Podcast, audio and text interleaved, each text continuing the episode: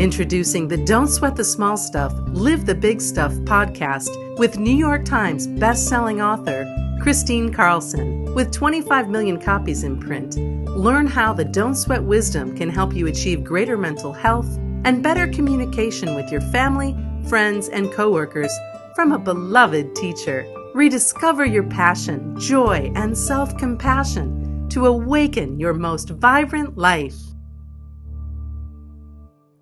Hi, and welcome back to the Don't Sweat the Small Stuff, Live the Big Stuff podcast. Let's go ahead and take our golden pause. Wherever you are, just tune into your breath. If you can, close your eyes. Sit comfortably with your hands unfolded on your lap, your head upright in an alert position uncross your legs so that your legs are just comfortably seated, or cross your legs if you're sitting Indian style on the floor. Lean back and just feel supported as you breathe, tuning into your breath. As you breathe in, allow your chest and your belly to expand, breathing in pure sunlight. As you exhale, Exhale any tension that you feel in your body, beginning with your neck, your shoulders, your arms, and your hands, and just let go. As you tune into your breath, notice that your alignment is within your body. Notice your breath. Breathe in love. Let go of fear. Breathe in sunlight, every cell of your being. Let go of tension. And this time, just place your hand on your heart, activating and opening your heart that you can be the most present listener. Spend a moment in gratitude, thinking of a person, a place, a thing, any moment that you feel incredibly grateful and, or inspired by.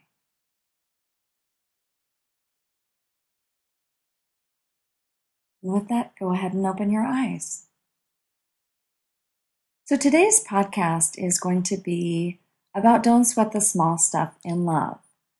And I thought I would share with you what it was like for Richard and I to write that book together because it was really quite a journey it was our first, um, you know, time where we really published something with both of our names on it. I had been very actively involved in um, Richard's work in the sense that we would have our coffee together every morning and we would literally like think of chapter titles and strategize about our own lives and and we would often talk about ideas about how people lose perspective you know how people lose perspective how we have thought attacks. Um, we would often strategize about parenting, just about anything. And this is where the Don't Sweat the Small Stuff wisdom in books really came out of the chapters of our lives, out of our observations of our lives and others, and on in life situations that were going on around us all the time. So it was quite an amazing, phenomenal, and fun experience to write Don't Sweat the Small Stuff in Love together. And I used to joke with Richard, I was like, oh my God, every couple should do this. Every couple should sit down and write a book about what makes um, a great relationship. We had a really amazing connection and a great relationship. We had practiced things through our youth and our entire adult lives that really created this great relationship. In fact, a lot of times, we would laugh because we had a lot of issues in life, but we didn't have a lot of issues with each other. We were very lucky that way. And we would laugh about how everybody says relationship is a lot of work. And, and we would laugh because we didn't feel like our relationship was a lot of work. We felt like it was very mutually nourishing and supportive. And, and I believe that we were very blessed with a true partnership. We were super blessed. And Richard would say that. He would say, Well, Chris, you know that what we have is very rare. And a lot of people would come into his office and they would be in discord and about ready to get divorced. And ultimately, what Richard's training was was to really get each person, each individual to take personal responsibility for their own happiness. That to realize that you cannot defer or delegate your happiness to another person. It's an impossibility to do that. That each person has to claim, own, and be responsible responsible for themselves and their own happiness. So the beauty of this is that as he would teach these five principles about thoughts, moods, feelings, separate realities, and present moment living, as he taught this throughout his work, all of these things, when you teach people about their own psychology and how to be happy no matter what, then they start to relate to the world and, and relate to their partners and the people in their world quite differently.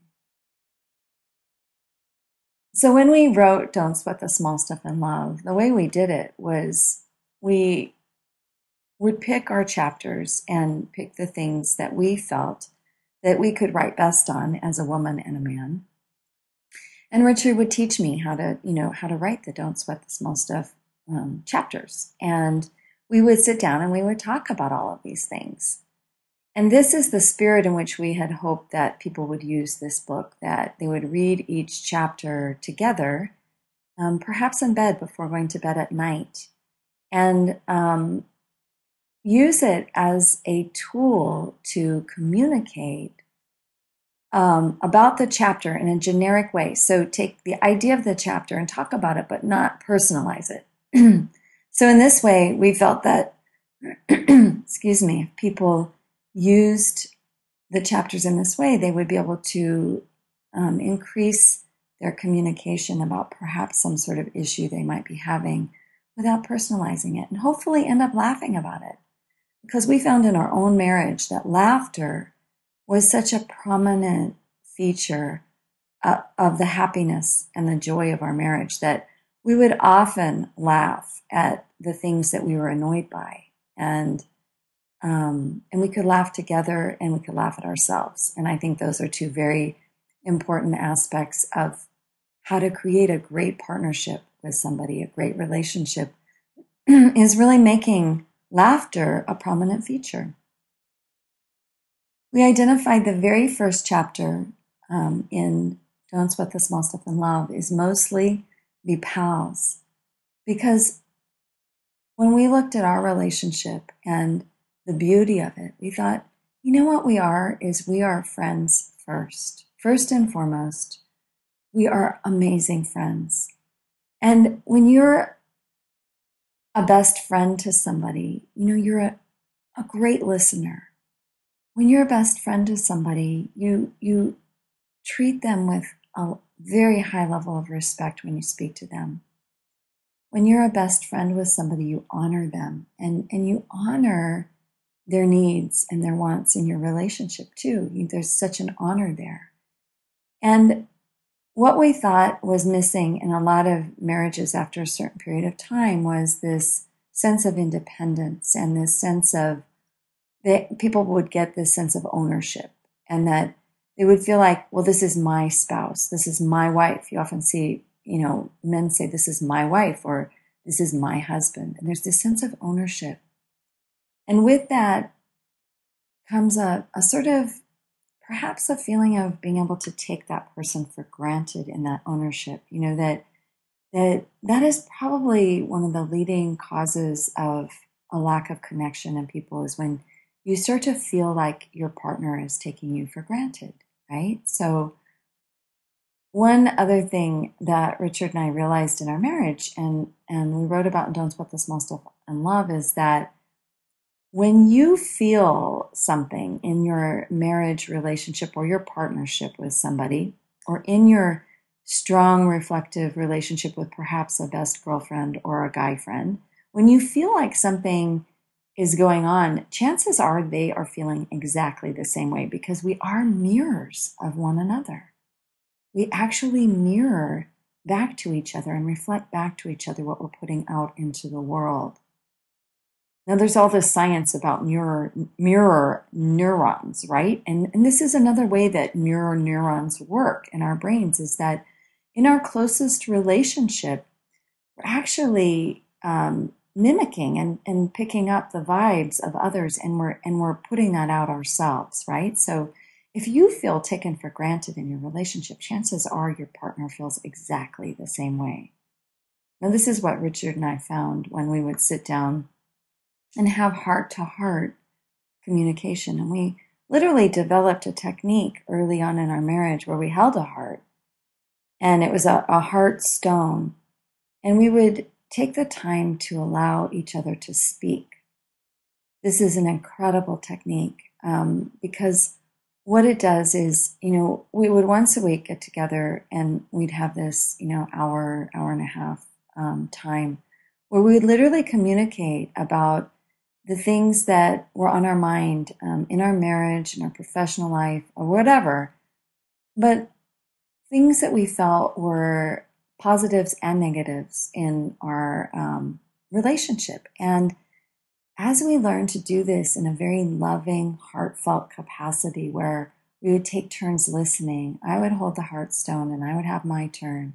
And then Richard would hold the heartstone and he could respond and then share um, from a very warm and loving place. And we had a few rules and guidelines when we did this. They kind of went like, let's not place blame when we do this, let's not attack, let's do it lovingly, let's just state it lovingly, and then let's repeat it back to each other so we know we've been heard.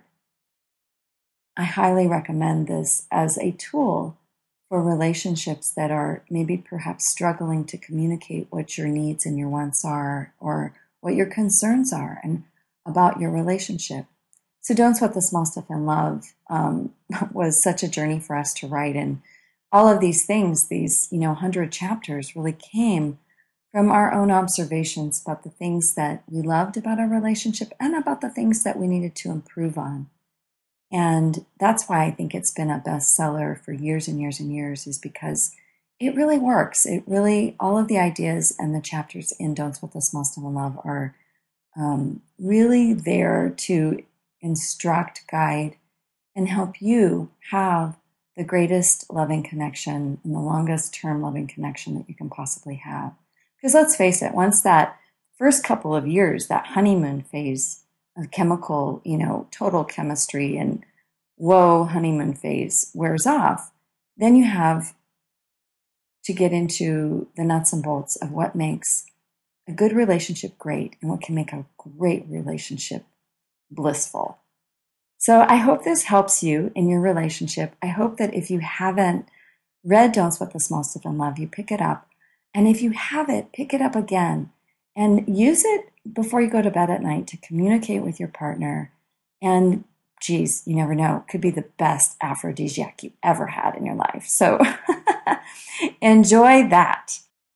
Thanks for listening to Don't Sweat the Small Stuff, Live the Big Stuff with New York Times best-selling author Kristine Carlson. Visit KristineCarlson.com to receive 30 days of Don't Sweat wisdom delivered to your inbox.